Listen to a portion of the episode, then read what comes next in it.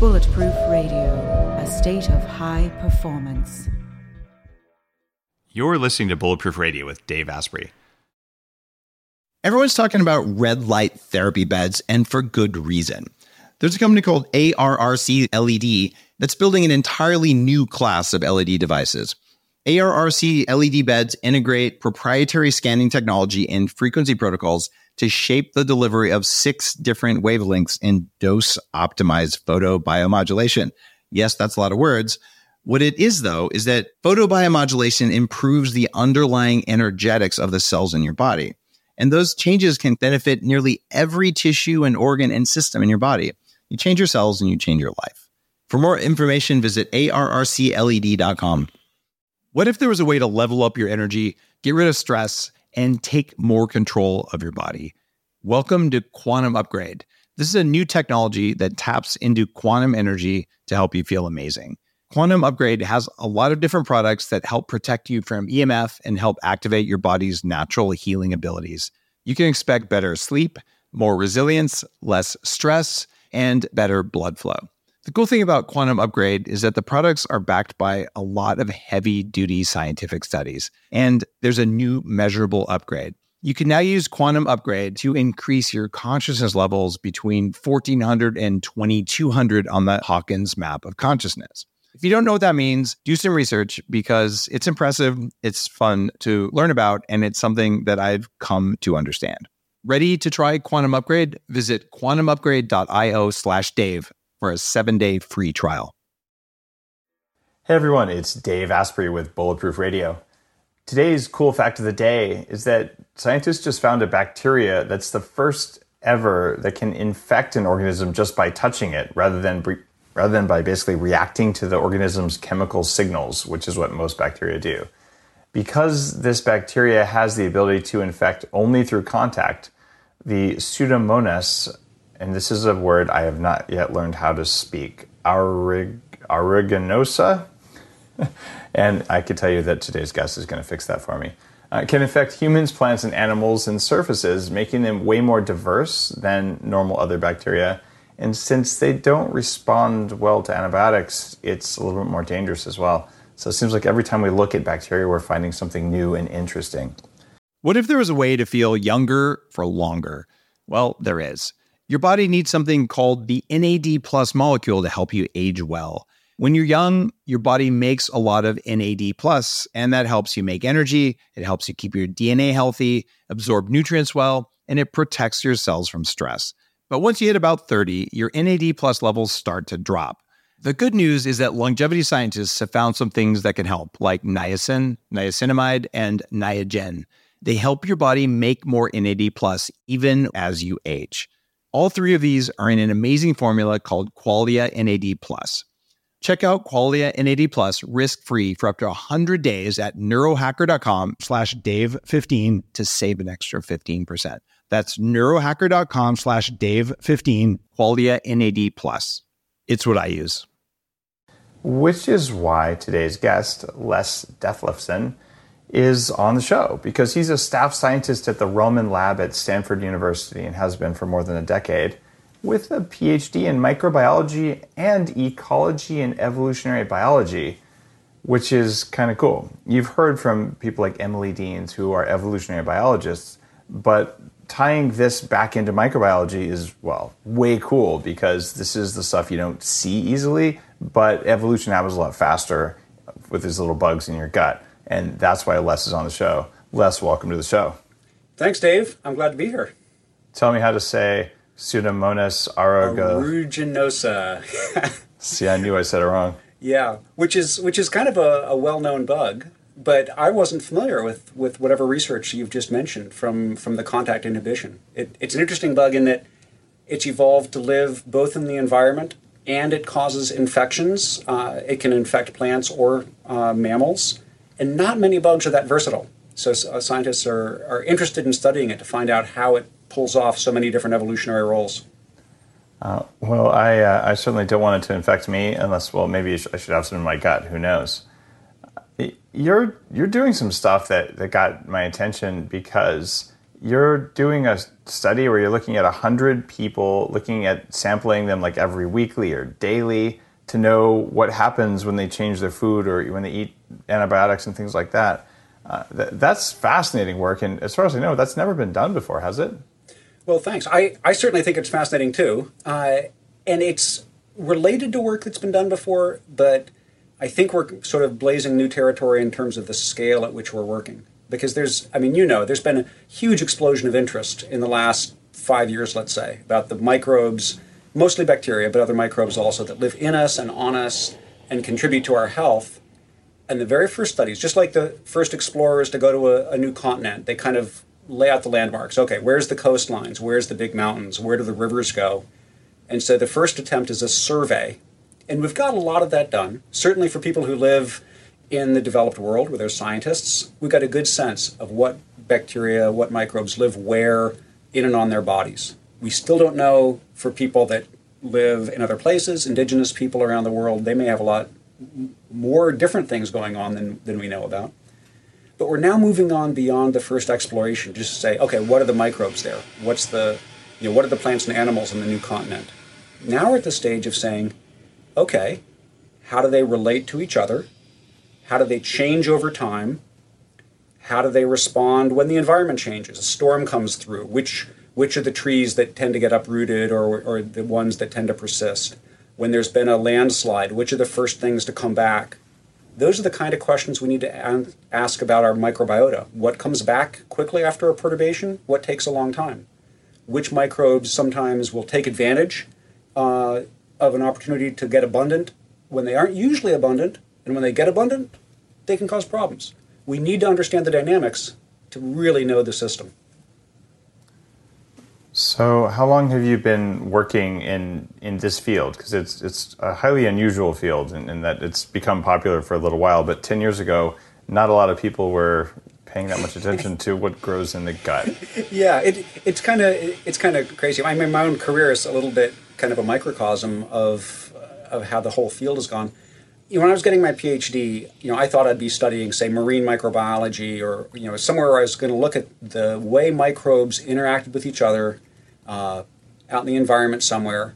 And I was aware that, gosh, the human body might be a really cool environment, and it probably has a lot to do with our health and medical issues. I never thought I'd go that direction myself, uh, but my fascination was really just how do microbes uh, evolve, which, like you said, they do very quickly, to, to sort of solve their current ecological problems. How do we interact with other th- living things? How do we get the resources we need? Well, it was really a series of accidents. The direction I wanted to go kind of fell through, and it uh, sort of in short notice, I came to the Relman Lab out after my, my PhD at Michigan State. Uh, you know, knowing I was going to study the human microbiota, which I found exciting, but I knew very little, really, ironically, about the human body, human physiology. I'm not trained clinically. I'm not an MD. Uh, for me, you know, the human body is an environment for the microbes, and uh, of course, I've learned a lot more about human physiology and human health issues. Uh, from the microbial perspective, they sometimes care about our health because if there's bugs that are living in us and we are their environment, just like we ought to care about our you know planet Earth environment, they want to care about the health of their planet Les or planet Dave that they live on. Uh, but there's other times that the microbes may have an advantage to say, you know, I don't care if I make Dave sick because I'm going to reproduce a billion times and go jump onto the next guy. So uh, for me, I, I bring this kind of ecological questions and evolutionary understanding to how the microbes interact with us but it is directly related to are they keeping us healthy or do they have an advantage at making us sick? So I, have gotten to the, the point, having spent at least $50,000 on probiotics. I've taken pig whipworm eggs to see if they would do anything, and, and I don't trust those little bastards.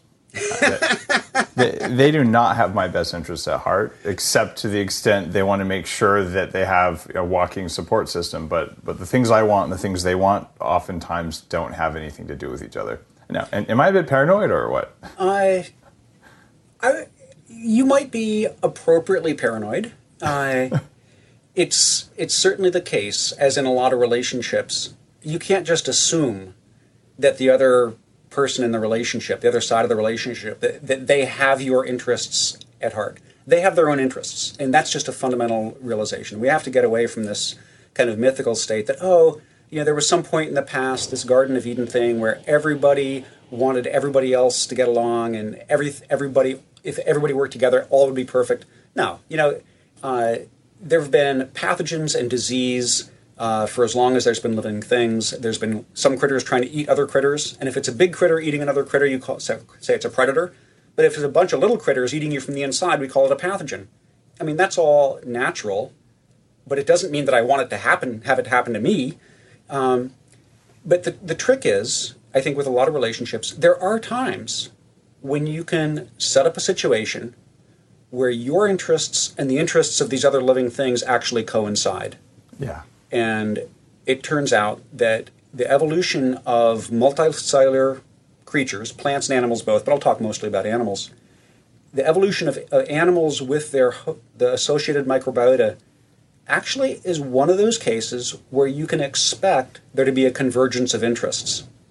And the reason for that, this is directly tying into my ecological and evolutionary sort of training and background. You know, if the microbes are specialized to live on and in people, they want people to, to be a habitat. Uh, they could get to that habitat by spreading quickly between a bunch of people, but for most of human evolutionary history, there weren't a lot of people living close by each other. It was, you know, a small tribal group, you know, kin group, you know, several dozen families, 100 people, 1,000 people maybe that it would interact over a year. You know, a pathogen that, that spread very easily would very quickly infect those 1,000 people, and if they all died, the pathogen would die. So the pathogen would, would maybe benefit from turning down its virulence so it didn't kill people so quickly. But even then, it spreads to all 1,000 people, what does it do next? Well, its best strategy is to make sure that that thousand group tribe not only continues to survive, but has lots of offspring, has lots of healthy kids. If the evolutionary fate of us and our microbes are closely intertwined, we want to keep them going because they help us with nutrition, with uh, fighting off the, the pathogens we do encounter. And the microbes that depend on us want to keep us healthy and fit one of the keys here is that the our offspring, the things that we want, we want to have a long, happy life, lots of kids, that those have to be the habitat for the microbes that live in us. The microbes have to count on saying, well, if I keep my host healthy and fit, there'll be offspring for me to get passed to. Uh, it's that gen- transmission across generations that will give the microbes an incentive to say, we want to keep people healthy and strong and it's the transmission horizontally from person to the next person to the next person that lets a microbe say, I don't care how healthy my host is because I'm just going to jump ship to somebody else. So that's where it's appropriate to be skeptical. If you get a bug that isn't committed to your evolutionary future, it's going to it's to be happy to, to make your life miserable if, if it gets an advantage that way. So you want to be living with bugs that are committed to you so you know, you can commit to them. Say, all right, I'm going to keep you healthy. I'm going to eat the things that are going to keep those gut microbes there. It's going to provide the signaling, the immune regulation, you know, all the other things in exchange for having the chance to spread through your family and your kin. It sounds kind of like a little wedding ring would be in order. Yeah, it it it would be hard to make as many of them as you might need.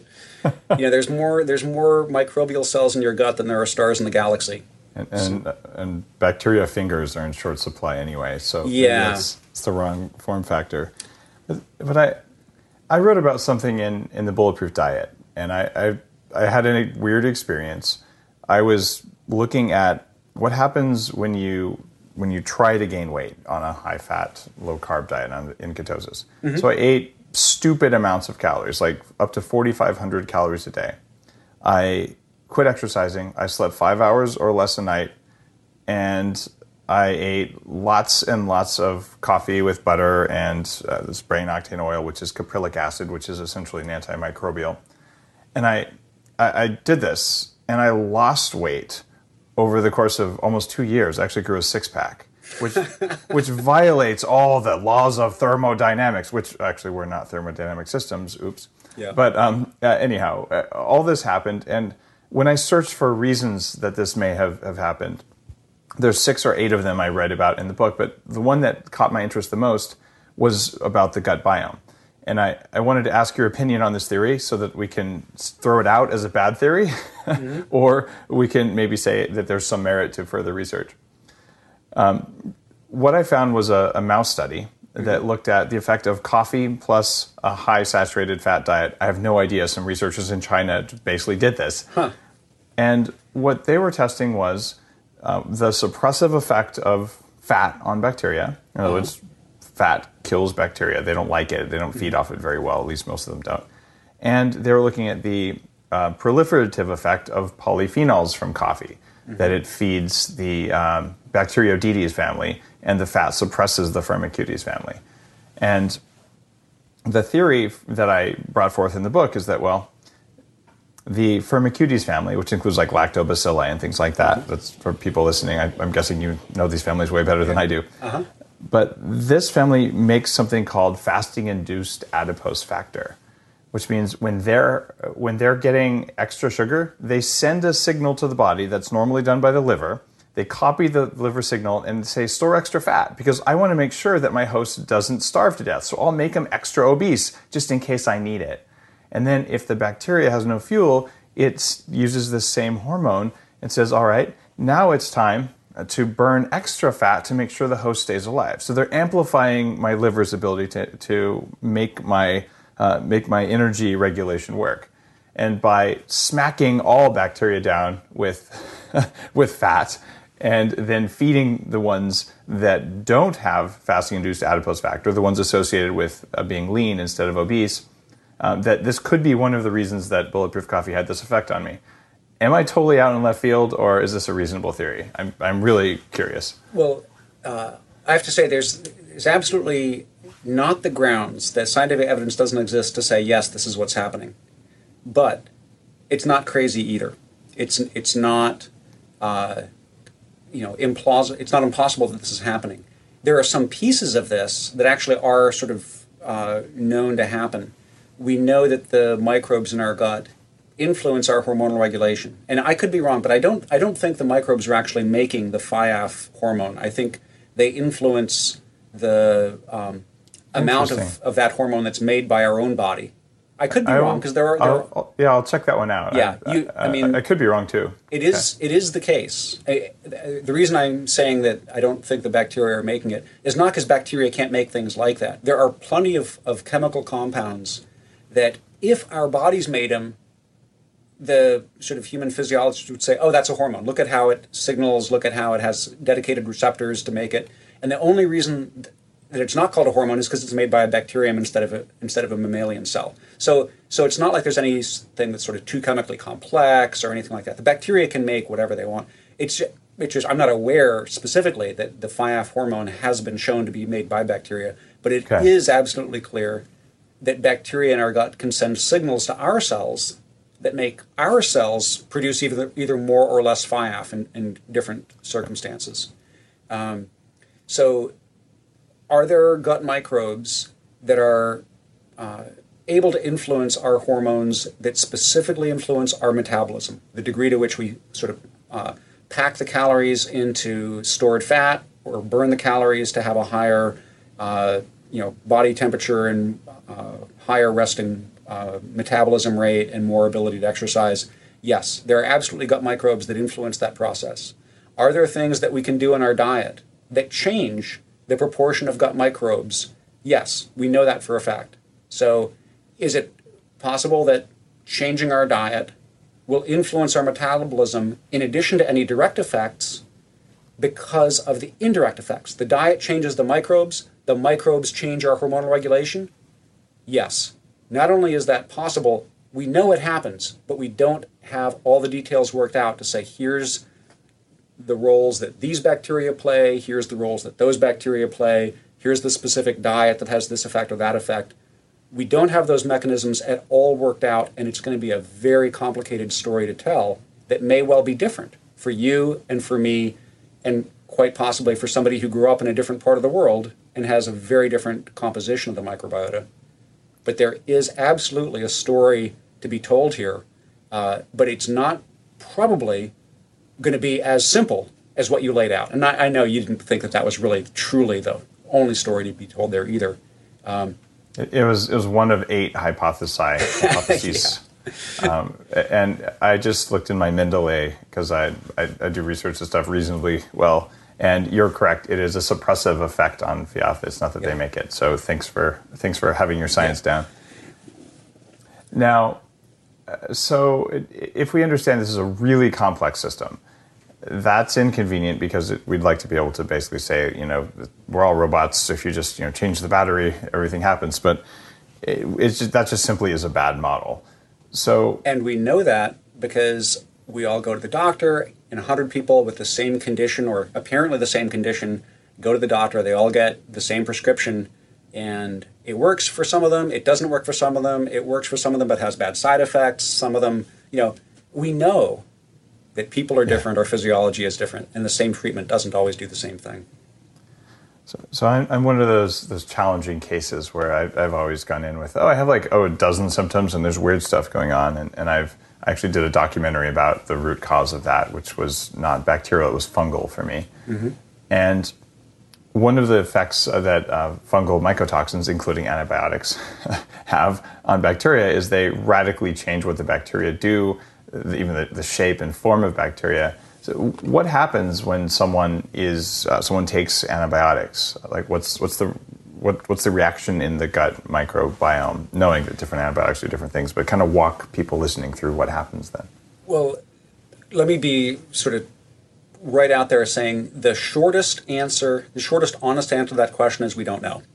We do know some things, but we have to acknowledge we really don't understand in detail all the effects, and that's yeah. part of why we're doing exactly the study we're doing. Is that we'd like to uh, not just do what you know the scientists were doing decades ago when they were focused on, hey, somebody's got an infection. Here's a you know a compound that looks like it kills that bacterium in a petri dish. Let's make them swallow it, see what happens. And so the infectious disease doctors looked at what they cared about, which is the patient health and the progress of the infection. So we have some sense, it's not my area of expertise, but we have some sense of uh, what the antibiotics do to the microbes that we're trying to control or eliminate and how they work at what concentration they work you know how resistance develops that area is somewhat well understood but what has not been studied nearly as much is this topic that's been important only in the last few years of saying wow there's a bunch of microbes we depend on for health how are they affected by antibiotics so we, we know the things we do know. Pretty much any bacteria or any antibiotic you care to name, uh, it will affect some bacteria in our gut or in any complex community, and it will leave other bacteria relatively untouched. Some microbe or some antibiotics will, will take out a lot of microbes and leave only a few untouched. Others will have the opposite effect, they'll be more narrow spectrum. Uh, and this is even before we develop the so-called acquired antibiotic resistance. Just intrinsically, some microbes are sort of uh, just by the way they make a living, uh, they aren't affected by certain antibiotics. Beyond that initial, either bugs are susceptible or not. Even the the microbes that get uh, damaged or killed by antibiotics initially can acquire, they can evolve the resistance. And so, which microbes are affected or not is kind of a moving target.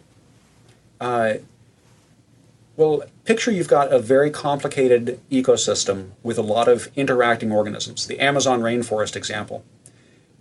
And you went in and just took, you know, 20% of all the species present, some plants, some animals, you know, some fungi, just different sorts of critters, and just dramatically changed them. You know, made some of them extinct, made some of them half as abundant as they used to be. It's going to have ripple effects through all the other microbes, even microbes that weren't affected, even these other living creatures that aren't affected, like the example of a tree in the rainforest that you didn't affect in this experiment, but it's pollinated by a microbe, by, a, by an organism that, that is affected. You know, that organism that seems to be resistant to the antibiotic uh, still may get damaged because it relies on an organism that was damaged by the antibiotic once you have changes in the community, some of them are direct changes because certain microbes get wiped out, others are indirect changes. It now changes the chemical environment of the gut, and that causes further changes. You know, so you know what's most remarkable to me after looking at the antibiotic effects for a while?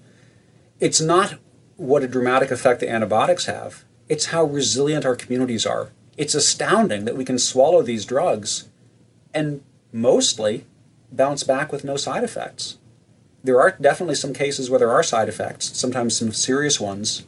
Some of them are directly from the antibiotics, some of them are, are sort of due to the change in composition.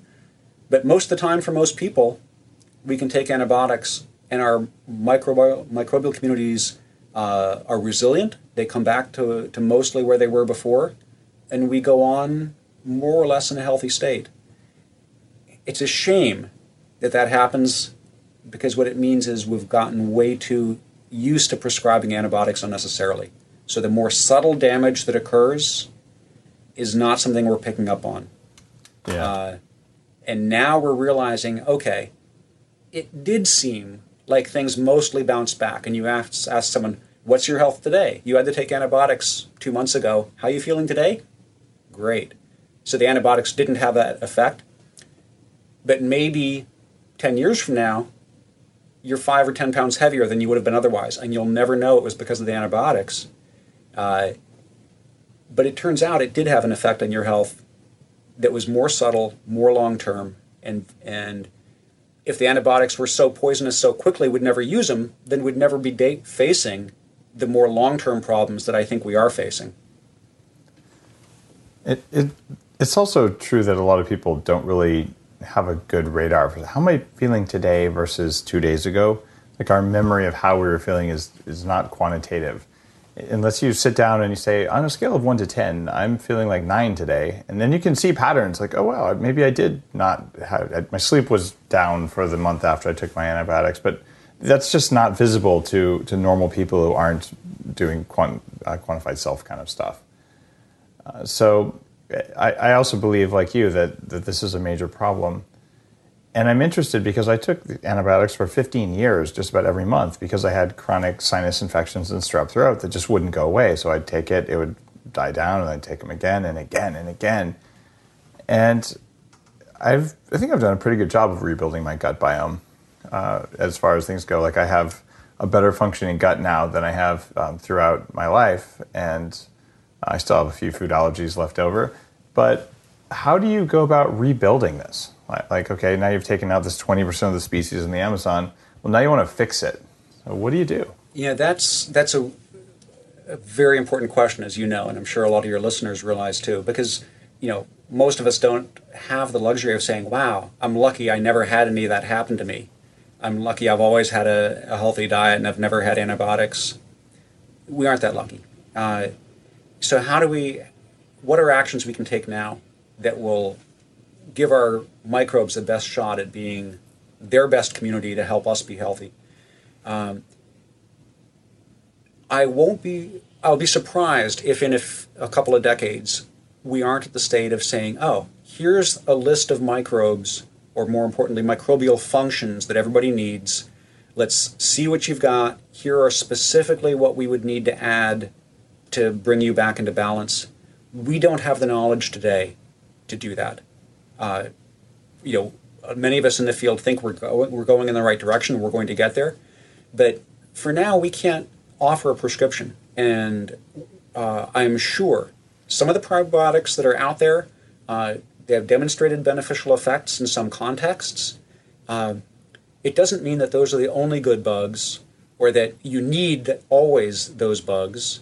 Uh, it doesn't mean that if you have those good bugs, there aren't other good bugs that you can't buy that you also need. And so for me, the probiotic uh, approach uh, is not the first thing I think of. Uh, I think of providing the environment that the bugs need. I want to, uh, you know, think of it like the garden. If I've got the best seeds in the world, but I don't have well prepared uh, soil, I don't provide the sunlight, the water, you know the conditions that that are going to let those seeds grow it doesn't matter how much money i spend on seeds or how many seeds i put there but if i really pay attention to what the environment is that these living things need i'm able to uh, get some probably good results without even all that, that much invested in the seeds themselves because the, the, the, the plants can grow uh, from a few seeds and provide a flourishing community. So I focus on uh, what food am I feeding to the my gut microbes, and the prebiotics. That'd be a fine thing. To, you know, some prebiotic supplements are, are, sure I'm sure are helpful. I prefer to get my kind of bacteria food just from eating a, a diverse diet myself. All the prebiotics we can get, pretty much, are uh, plant derived uh, complex polysaccharides.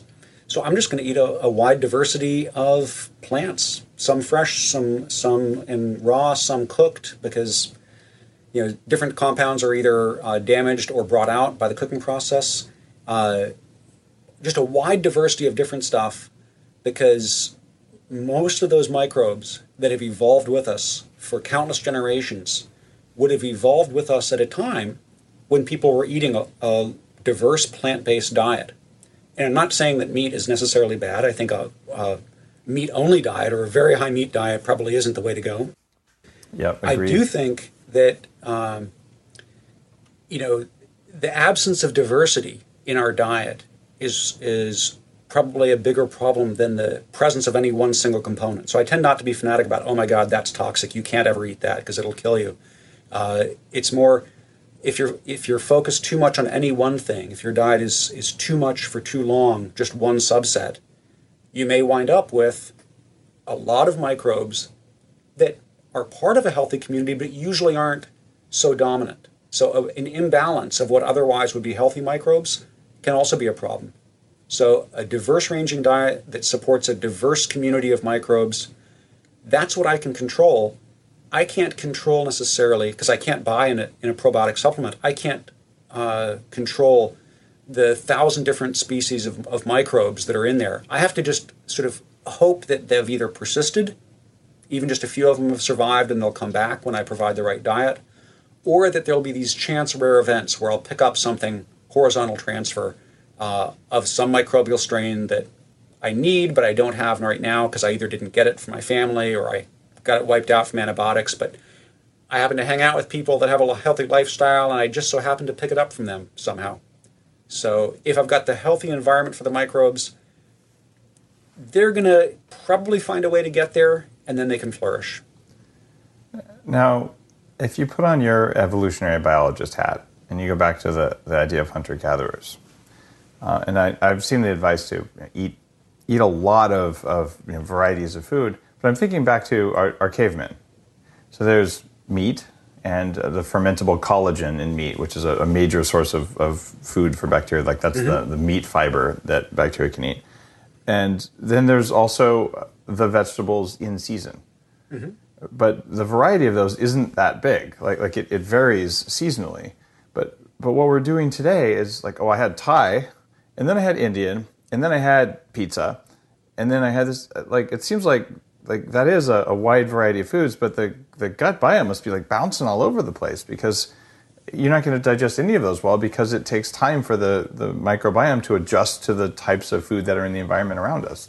Or at least that's my question, doesn't it? Well, well, it's it's a good question. What's the diversity that matters to the gut microbes? So, you're absolutely right. For the you know, we think about you know our hunter gatherer ancestors.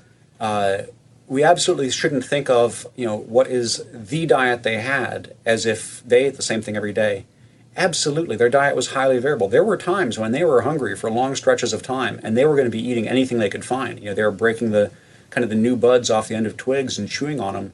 Very low quality food. You got to like the pandas, you know, that have to eat, you know, pounds and pounds and pounds of bamboo because it's digested so poorly. You know, we pretty much know that uh, current hunter gatherer societies, of which there are very, very few, uh, but our ancestors, they would have periods of time when they'd be eating that low quality food. They'd have a, a kill and they'd be gorging on meat for some period of time. Uh, you know, the Hadza in Tanzania that have been studied a lot recently, when they can find honey, it, it may wind up being most of their calories for, for, for you know, some stretch of time. Uh, but then at other periods of the year, uh, during the dry season, there's a lot of uh, animals gathered around watering holes. They've got more meat. During the wet season, the animals are dispersed. When they can't do anything better, they can always dig up tubers, but that's kind of the lowest priority food for them is this, you know, sort of hard, starchy, woody things they can chew on and get some benefit from.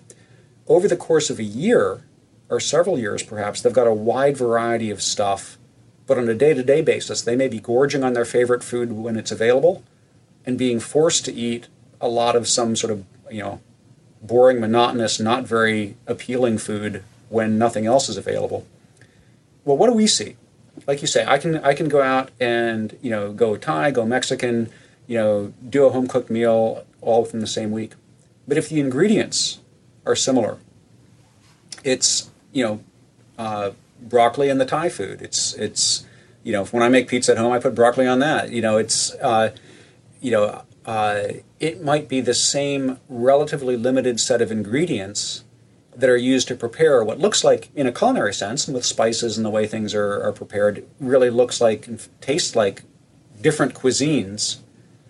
But the chemical composition of that food to our microbes may not look that diverse at all.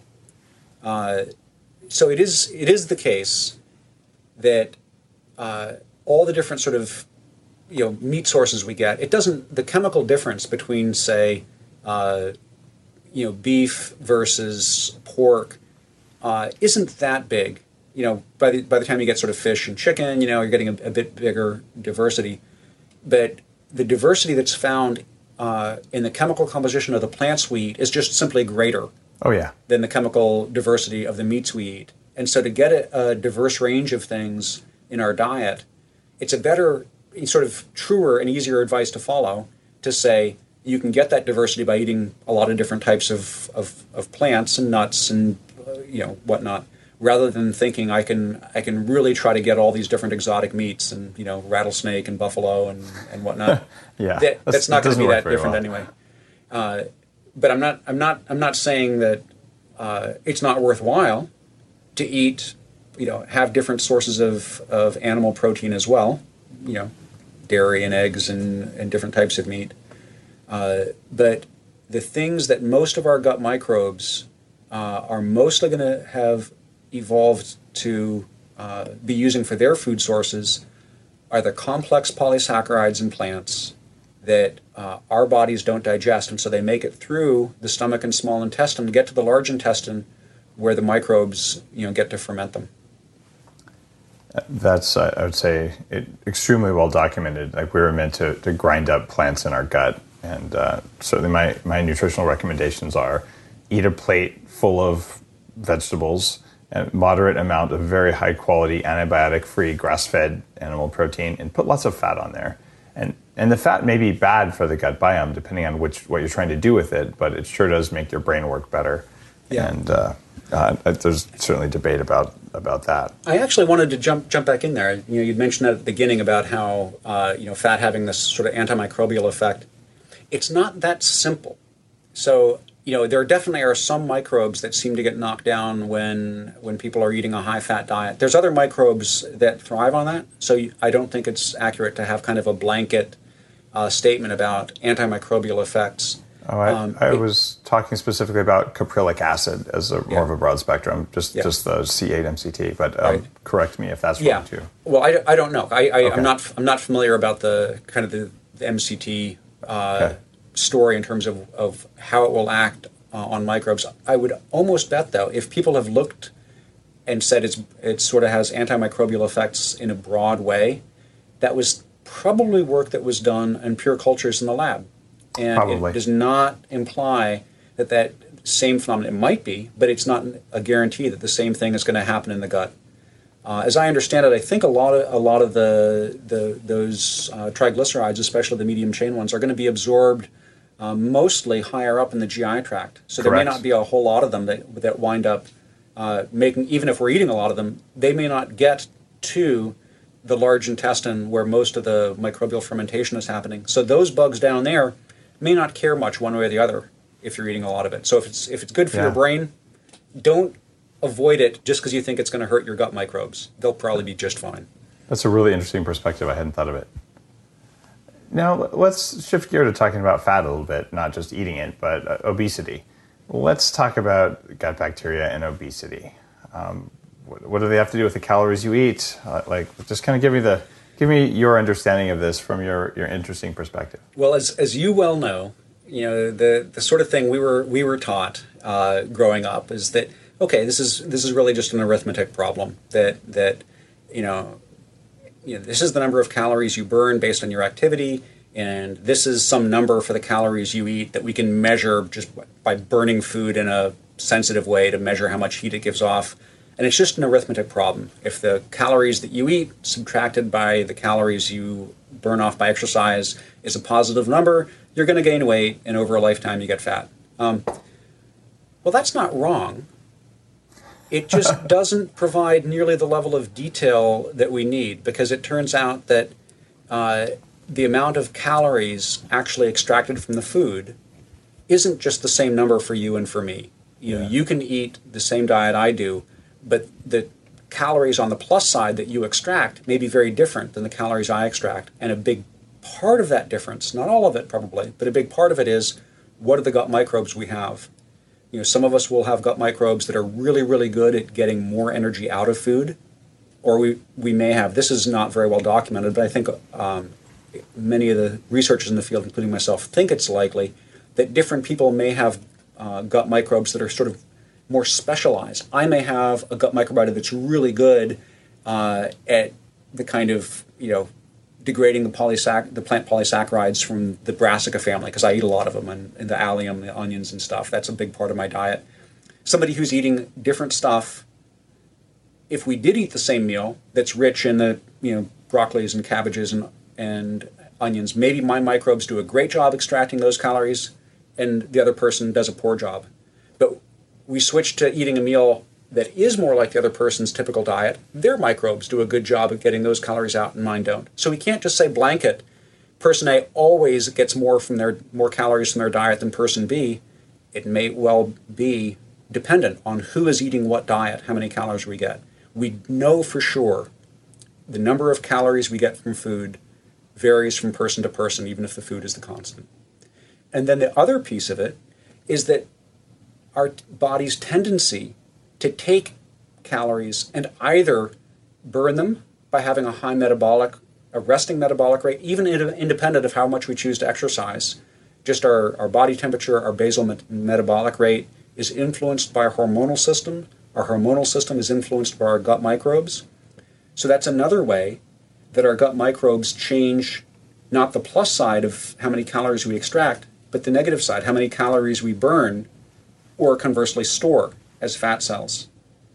So it's still an arithmetic problem if the calories we're gaining are greater than the calories we're, we're burning. We are going to, that energy has to go somewhere. But how much we do each of those two things is dependent on a lot of aspects. What exactly we're eating, how our, our gut microbes interact with that, how our human physiology may be different and interact with that. So, so it's safe to assume that I have the bacon digesting biome, and we're good to go. Uh, you probably have a, a, a, gut microbiome that's really good at tolerating the bacon. Whether whether there's much bacon left by the time they see it, I mean, maybe it's all taken care of uh, and absorbed into your body by the time it yeah. gets to the end of the small intestine. I, have been tested for having high levels of bacon receptor hormone, so yeah. that, that could be it. So, so uh, uh, okay, that, that's a great overview of, of bacteria and uh, and how they affect that equation because there are so many variables for calories in calories out that I, uh, as a former 300 pound guy, I sort of roll my eyes when people say, "Oh, it's just simple, eat less." Uh, I started becoming a biohacker when I noticed that I ate less than all of my thin friends, uh-huh. uh, and that I worked out more than all of them, and I was still fat, and I'd been doing it consistently, and I just realized, wait, like there must be other variables. And I didn't at the time think about gut bacteria, but obviously now knowing what you just talked about, I, it would have been. Really well, let me let me add one other thing. I didn't I didn't bring this up here, but this is this is maybe the key, uh, one of the keys, uh, maybe the most important key underlying a lot of these phenomenon. Uh, when our bodies are feeling under attack, it changes our physiology. I mean, think of it, the simplest you know thing to imagine. You know, if it's a life or death situation, you're there, the hunter gatherer tribe, and it's like I'm gonna, I'm going to get either uh, fight off the saber tooth uh, or I'm its meal. Uh, your body's priority is delivering energy for you to you know fight back, run away, do something. If your body's fighting against pathogens or uh, an infection, it's a higher priority for that yeah. your your body to take care of that, and anything long term is is less important because if you don't live long enough, long term doesn't matter.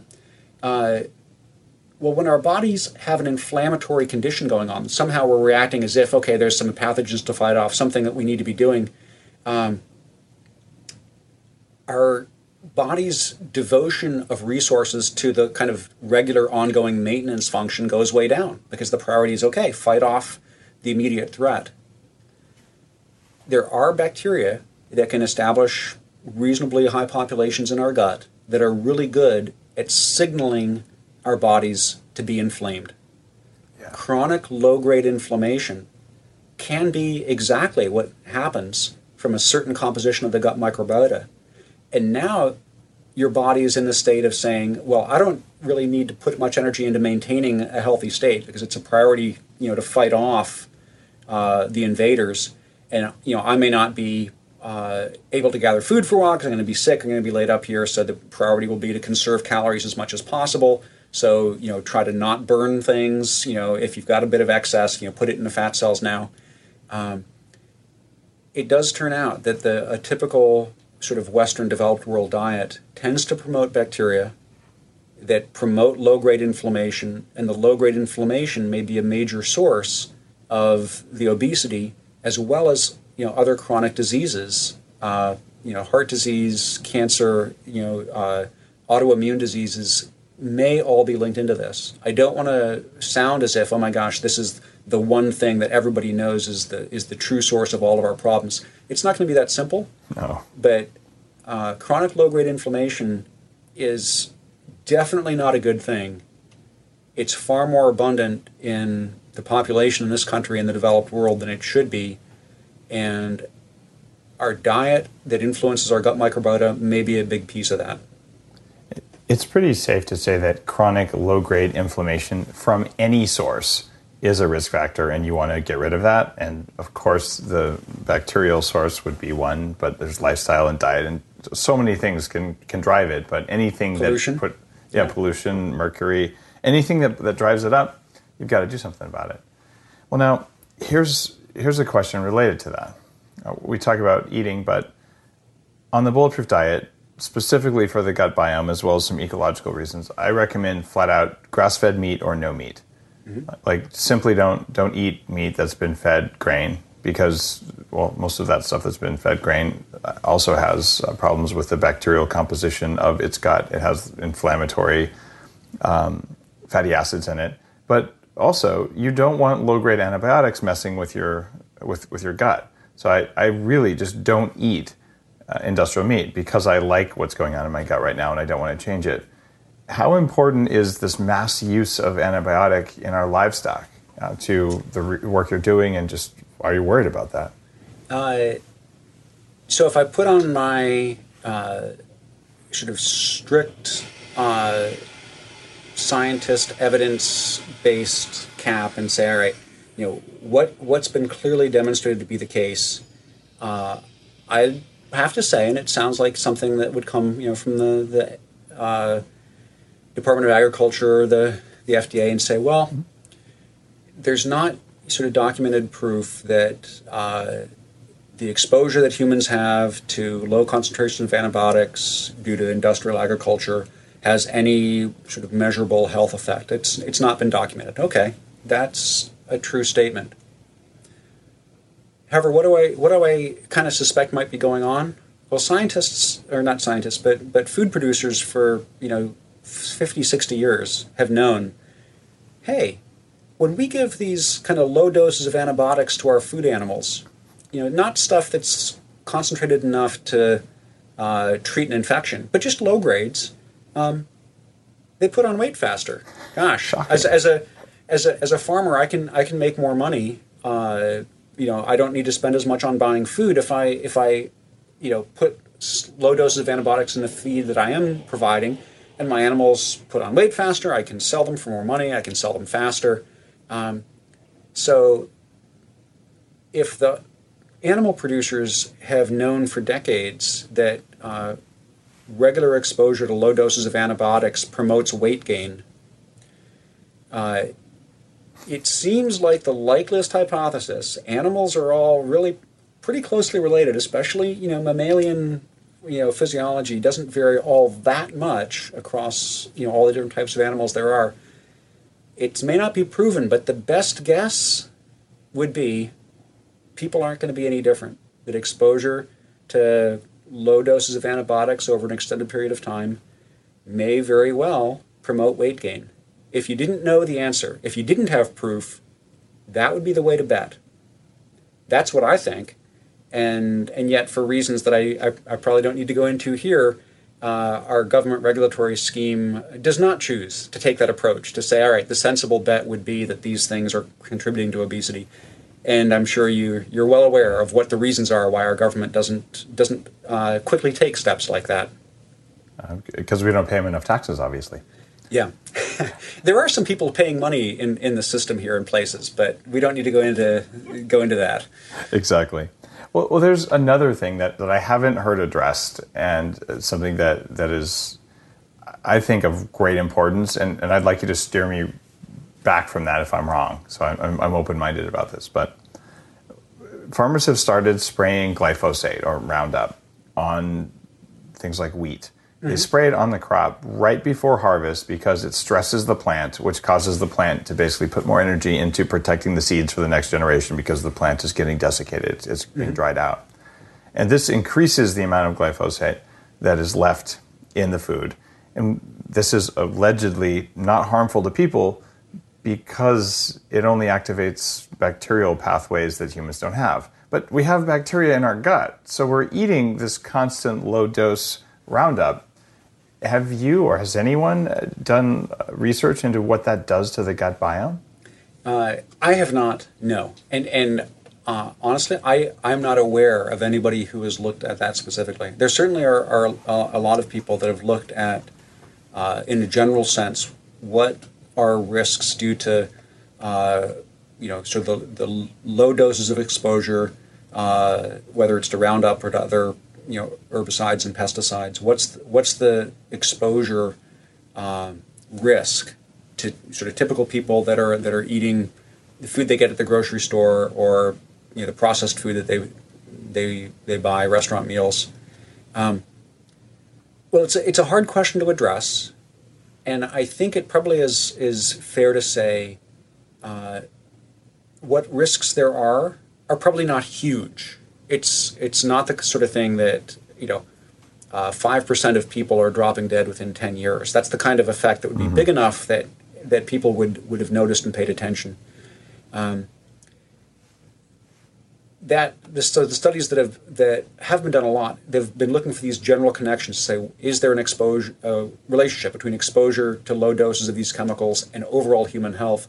I'm not aware of anybody who has specifically said, is there uh, some element of that risk that's due to changes in the gut microbiome or not. Uh, my guess is that the the intuition of most scientists would be the concentrations of those chemicals are at low enough concentration. Uh, even if you're never eating any organic food, you're always just sort of buying the typical standard produce at, at a regular grocery store. Um, you still probably don't have a high enough concentration of those things uh, in your gut that you would predict there to be a strong effect. It doesn't, not to say there may not be some some effects, uh, and I certainly wouldn't say that um, the effects are likely to be good. If there are effects, they probably aren't beneficial.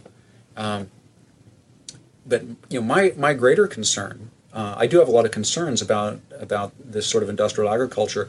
My greater concerns are about the effects uh, close to those farms and fields. What yeah. what what's the damage we're doing? to the people who have to you know, work in those fields, to people who live in those communities, uh, to the people who live next to the chemical plants that are making those those things. Uh, what's the effect on the broader ecology around these these systems? You know, I I don't think that that model of uh, applying toxins to the environment is a viable strategy, really almost ever in a long term thing. And I, and I, am not saying it, it, it, shouldn't be used sometimes. Yeah. Uh, I certainly, you know, I got pneumonia myself a number of years back, and I was delighted to be able to go to my doctor and get a prescription for a selective toxin. I wanted to swallow that, you know, those pills that had a, a poison for certain microbes. Man, I was delighted to take those. Uh, but I did take probiotics at the same time. That is one of the situations where I do take probiotics as if I need to take antibiotics. Um, and it doesn't replace everything that, that's probably getting disrupted, but it kind of tides the system over perhaps so that, that there's a, sort of a little bit of a uh, protective buffer to let, uh, let the natural community come back. Um, but, you know, it would be, it'd be good if we didn't rely, if we didn't build uh, sort of entire systems of how our society works around the assumption that we need to be applying toxins to broad swaths of the ecological community, whether that's the ecological community in the Midwest or in our gut. Uh, that's uh, very well said.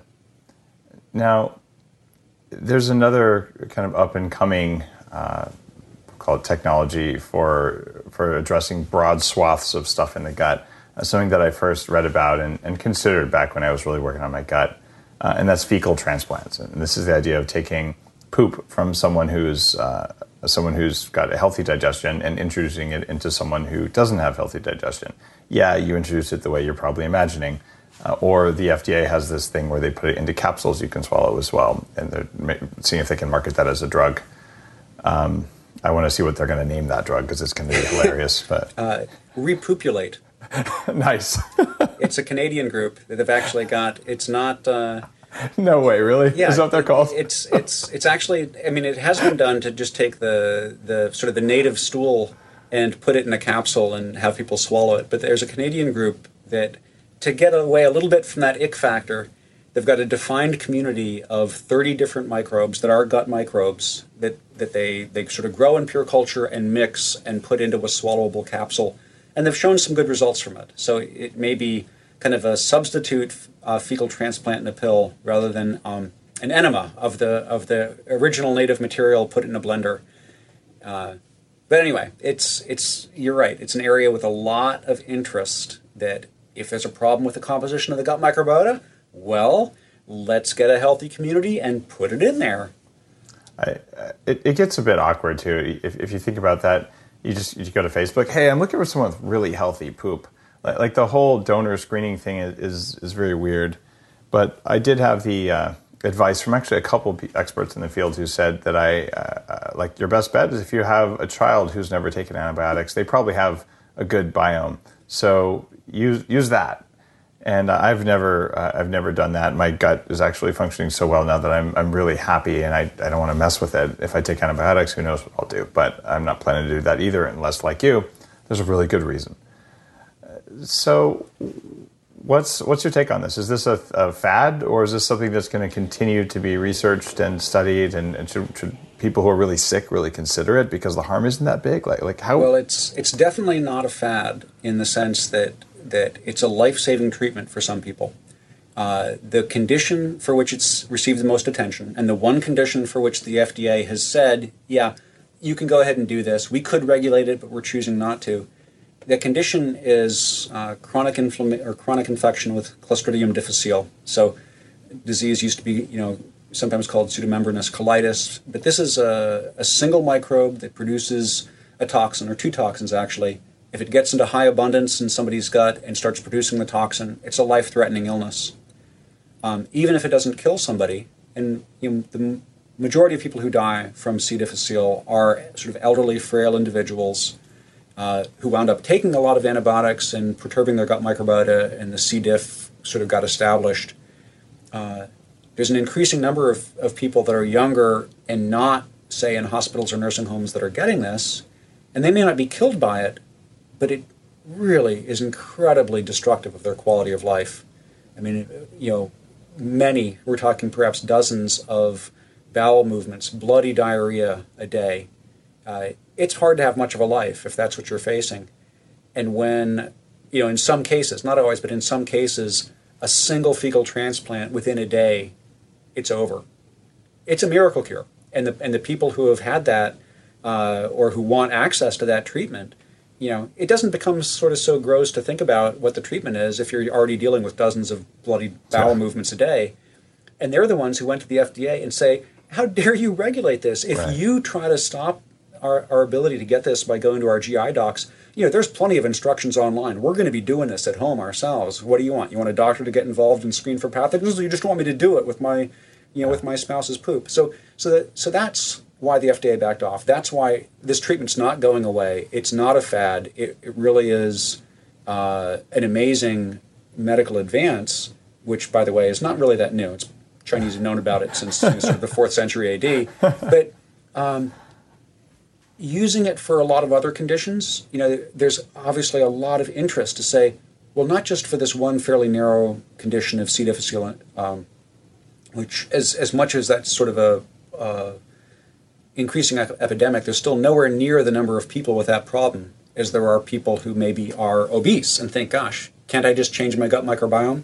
People with autoimmune diseases, uh, you know, people who have, uh, you know, Crohn's disease or ulcerative colitis. Uh, there's a lot of sort of hope and expectation uh, that, wow, maybe this is going to be the ticket. Um, the evidence that's been collected so far, and it hasn't been a, lot of evidence, uh, for ulcerative colitis, it seems like uh, fecal transplants can be helpful. They're not a miracle cure. They aren't going to have the cure rate that they do for C. difficile, and that's not surprising because ulcerative colitis is a much more complicated disease. It's a sort of vicious cycle interaction between gut microbes and the body's own immune system. Uh, there's far more sort of moving pieces rather than just one microbe producing one toxin. Um, so it's not surprising that it helps, but it's not surprising that it doesn't cure it. Other conditions may be even more complicated. Uh, I think, in a way, uh, you know, the fecal transplant as a tool is really going to be a stand-in once we know enough, perhaps in a decade or a couple of decades, we might be able to be much more intelligent about saying, hey, let's get a read on, on what your gut microbe is, given that you're a patient with ulcerative colitis. Let's look at the functions that are there. Let's go to our shelf of a thousand different probiotics with defined functional contributions and select which eight of them you need. But the next person who comes in, even with ulcerative colitis, will have a different set of microbes that they need. Somebody else comes in with an autoimmune disease, and they're going to get a very different set of microbes it won't be one size, well, let's just put somebody's healthy community in there because something in there is probably what you need. Um, in the meantime, until we get to that point, uh, fecal transplants are not zero risk. They're not terribly high risk, but, but certainly not zero risk. I mean, you think about the transmission of hepatitis uh, or HIV with blood transfusions it, you know, it, it, shouldn't be sort of taken lightly. Oh yeah, just a casual thing. Yeah, I'll just pop down to the local, you know, the local spa for my weekly fecal transplant. you know, people shouldn't be taking it lightly. Yeah. But on the other hand, uh, it's not, you know, to my mind, it's not nearly as scary uh, as, say, multiple courses of potent antibiotics that, you know, were the you know only treatment we used to have for C. difficile that attitude of well i'm going to do it at home without help if you don't make it legal it is that's one of the reasons i'm a fan of biohacking this idea that we have control of our own bodies and look if, if someone wants to regulate technologies that you can buy online for $100 good luck regulating that just like yeah. you've succeeded in regulating marijuana yeah that, that worked out really well and alcohol before that right these are yeah. technologies for be, for being more human or for for saving your life and right. so they deserve study and they deserve caution and they don't deserve to be hidden because someone didn't say it was okay.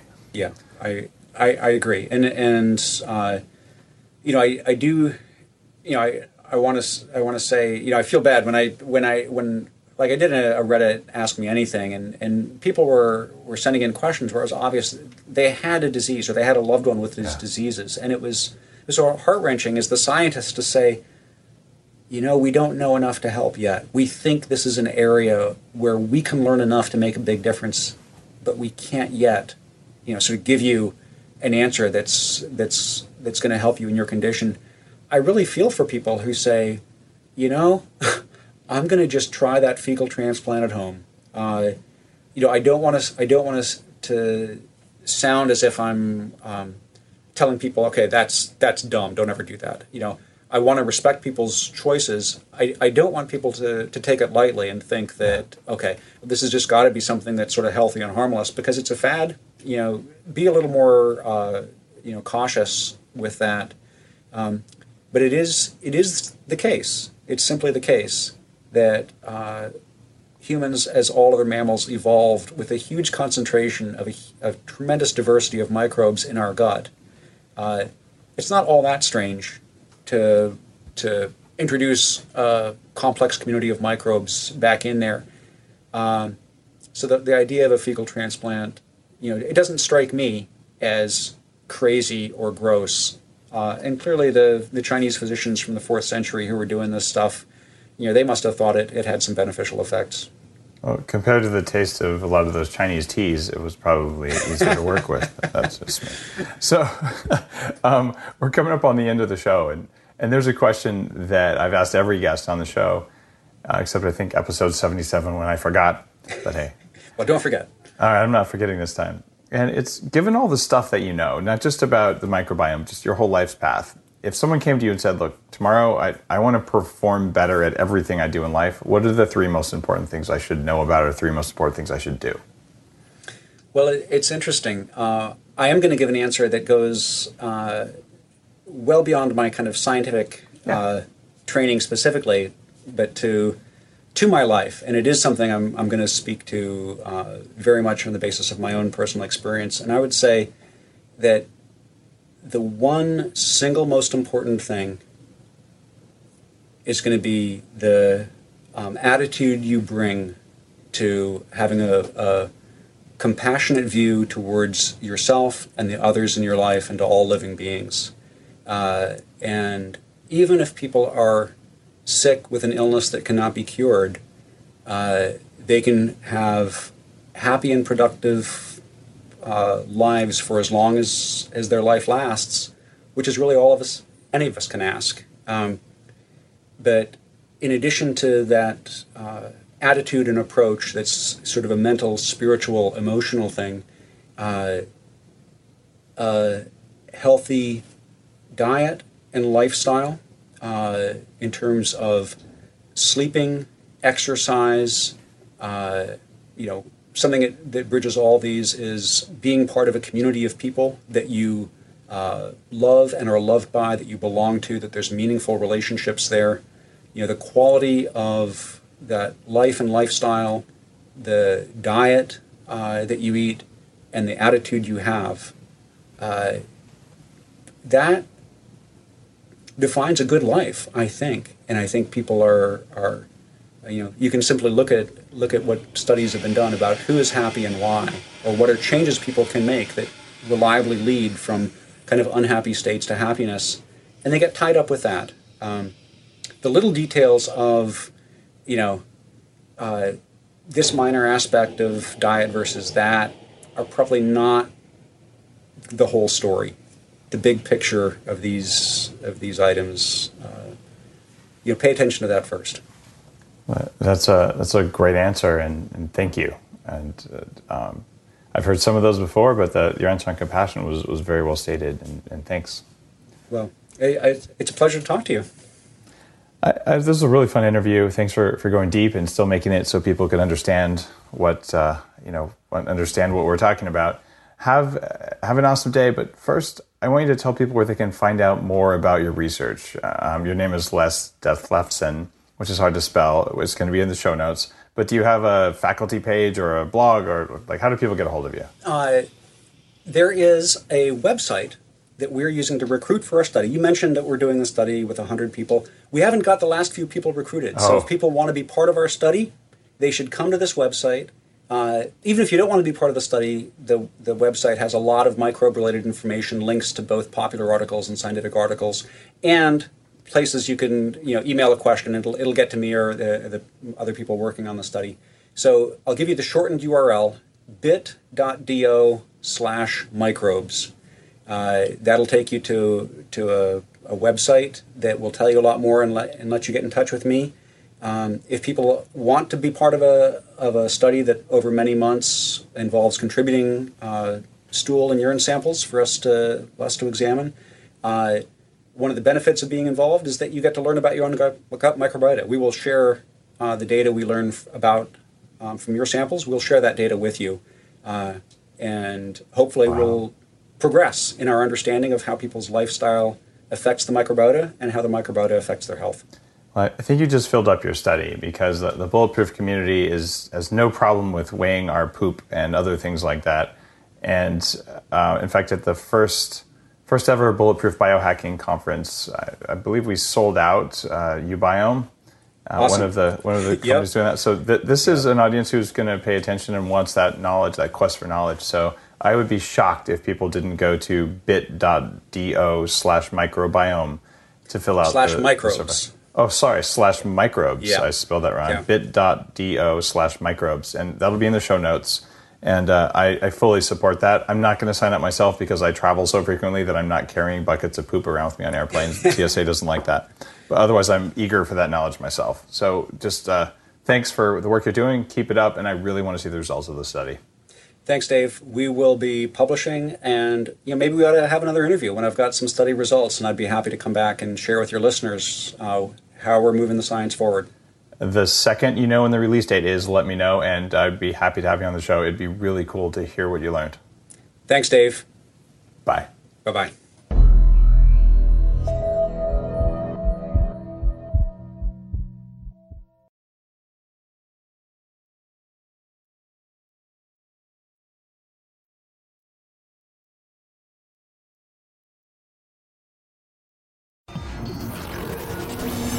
Upgrade, formerly Bulletproof Radio, was created and is hosted by Dave Asprey. The information contained in this podcast is provided for informational purposes only and is not intended for the purposes of diagnosing, treating, curing, or preventing any disease. Before using any products referenced on the podcast, consult with your healthcare provider, carefully read all labels, and heed all directions and cautions that accompany the products. Information found or received through the podcast should not be used in place of a consultation or advice from a healthcare provider. If you suspect you have a medical problem or should you have any healthcare questions, please promptly call or see your healthcare provider. This podcast, including Dave Asprey and the producers, disclaim responsibility for any possible adverse effects from the use of information contained herein. Opinions of guests are their own, and this podcast does not endorse or accept responsibility for statements made by guests.